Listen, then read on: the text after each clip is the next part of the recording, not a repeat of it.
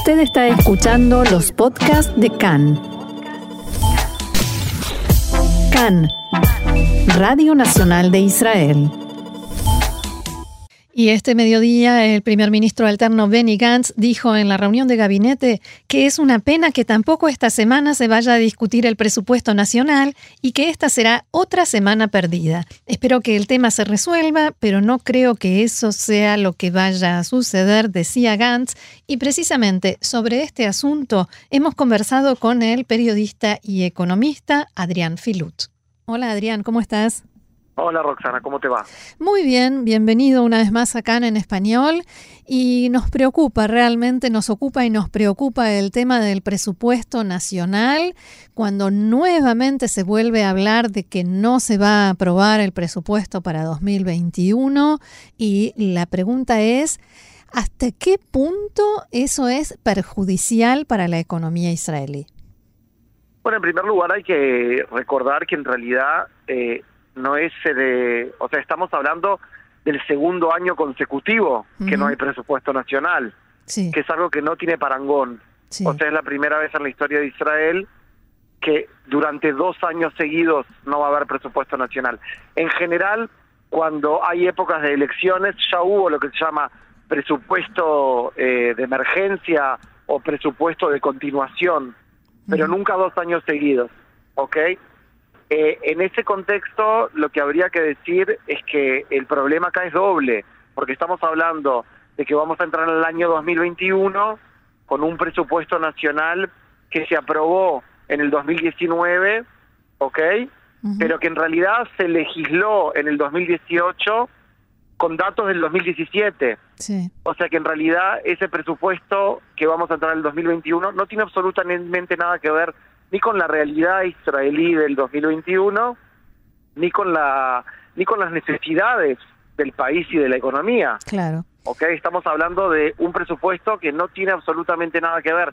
Es como que yo te diga, bueno, eh, voy a ir a buscar una familia en Jamaica y te diga, bueno, vos tenés que gastar y más o menos lo que gasta una familia de tres personas en Jamaica y vos me dirías, no, pero nosotros somos cinco y vivimos en Israel, tenemos otras prioridades otras necesidades. O sea, eh, el presupuesto nacional en definitiva tiene que reflejar necesidades, eh, también por supuesto los deseos y las prioridades de un país.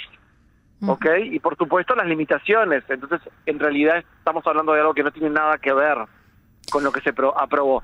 El peor problema, Roxana, es que el presupuesto de continuación es un presupuesto que achica, porque de acuerdo a la ley, eh, en Israel un gobierno de turno no puede tomar ninguna decisión de ningún gasto permanente o irreversible, ¿ok? Solo un gobierno elegido puede tomar decisiones presupuestarias, que es algo muy lógico, claro. ¿ok?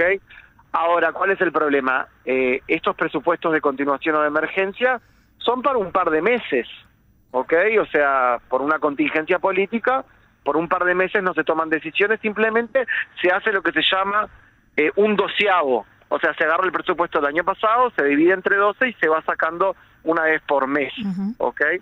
O sea que en realidad estamos entrando en el corona con un presupuesto que achica el gasto en vez de aumentar el gasto. Eso es nefasto. Claro. Ahora, Adrián, vos dijiste que hablaste de necesidades y limitaciones. Cuando hablas de necesidades significa que no se puede transferir presupuesto a los lugares donde se necesitan. Claro, en realidad se puede transferir solamente, por ejemplo, salario. ¿ok? Uno no puede dejar de pagar salario, ¿ok? Pero si alguien quiere agrandar un presupuesto, o es muy complicado. Pero hay otro problema mucho más grande. Claro, ese es el problema, que no se pueden hacer proyectos nuevos, no se puede hacer una reverificación de las necesidades, una reverificación presupuestal y por otro lado genera un montón de incertidumbre, porque no sabemos si quieren subir o bajar impuestos, qué impuestos, no sabemos qué es lo que quieren aumentar. No te olvides, Roxana, que hay eh, todos los, en este momento, todos los, los eh, las oficinas de gobierno y los ministerios no saben con cuánta plata cuentan. Y mucho peor, todas las AMUTOT, todas las, fundaciones, las organizaciones sin fines, sin fines de lucro, las organizaciones tampoco saben con cuánta plata cuentan. O sea, es un, es un nivel de incertidumbre total y absoluto y estamos hablando del año con más incertidumbre en los últimos 102, ¿ok? Porque hay una epidemia que no sabemos cuándo termina, a qué hora termina, si hay vacuna, no hay vacuna. Entonces, ¿qué es lo que pasa a nivel macroeconómico, Roxana? Que la gente no consume, no invierte. Porque como no sabemos nada, entonces nos quedamos quietitos mientras tanto. Claro, la gente agarra la plata y la pone abajo del colchón y dice, bueno, vamos a esperar que pase la lluvia, pase la tormenta, no es ni lluvia esto, es una tormenta.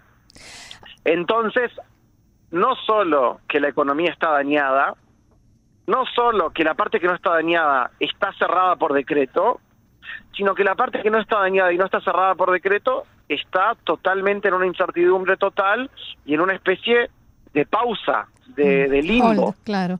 En hold totalmente. Entonces lo que haces, en, lo que estás haciendo en el momento que no aprobas el presupuesto es causándole, aumentando el daño existente a la décima potencia. Ahora, cuando te referías a las limitaciones, ¿te referís a que se puede incluso llegar a gastar más de, eh, de lo planeado, de lo conveniente? ¿Se puede aumentar el déficit con esta manera de manejarse?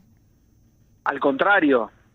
O sea, el, el déficit fue aumentado eh, para el corona en lo que se llama CUFSA, o sea, en un presupuesto discreto o en una especie de eh, baúl o una especie de caja externa que no se cuenta. Por eso, como hay que usar, a eso me a eso venía mi pregunta, ah. hay que usar alguna alguna fórmula para sacar plata de alguna parte y eso no pone en riesgo el presupuesto, el déficit nacional.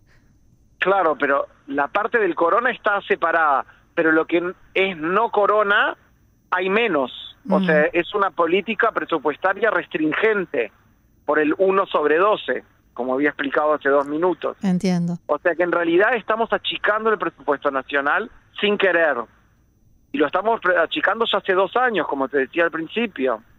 O sea, hay una no planificación general de la economía, de, del presupuesto nacional y de las finanzas públicas. Es como que eh, eh, todos los días te levantes y decides qué gastar y cuánto gastar y cuánto te entra y cuánto no te entra. No es una forma normal de, manejarse. Y, especialmente cuando hay una situación terrible, hay un 21% de desocupación y hay una incertidumbre mortal. Adrián, ¿cuánto tiempo te parece que la economía israelí se puede mantener y sostener así sin que pase algo, algo como un sacudón, un temblor de tierra económico? Eh, el temblor de tierra puede venir eh, desde varios lugares. O sea, eh, por ahora venimos zafando con el tema de, las del, eh, del, nivel de crédito, lo que se llama el ranking de crédito.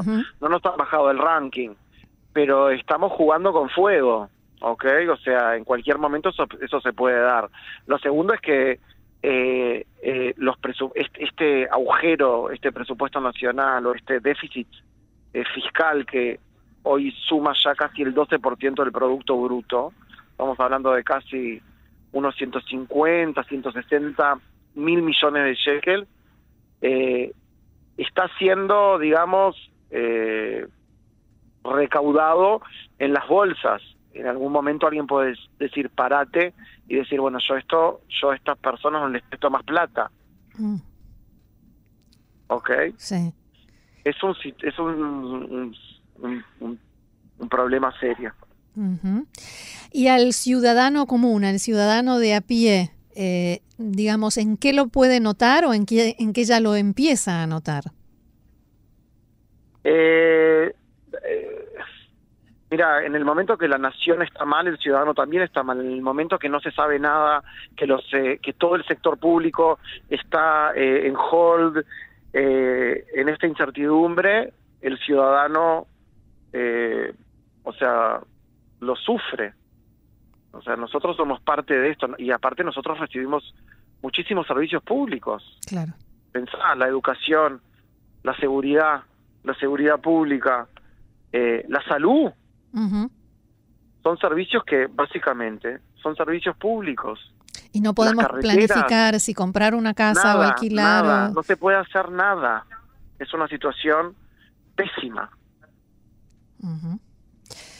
Bien, Adrián Filut, periodista, economista, te agradecemos muchísimo por, como siempre, por ser tan claro en tus explicaciones y volveremos a molestarte, ojalá para mejores perspectivas económicas, con mejores eh, perspectivas económicas para Israel. Muchísimas gracias a ustedes, un gusto. Igualmente, shalom. Shalom, shalom.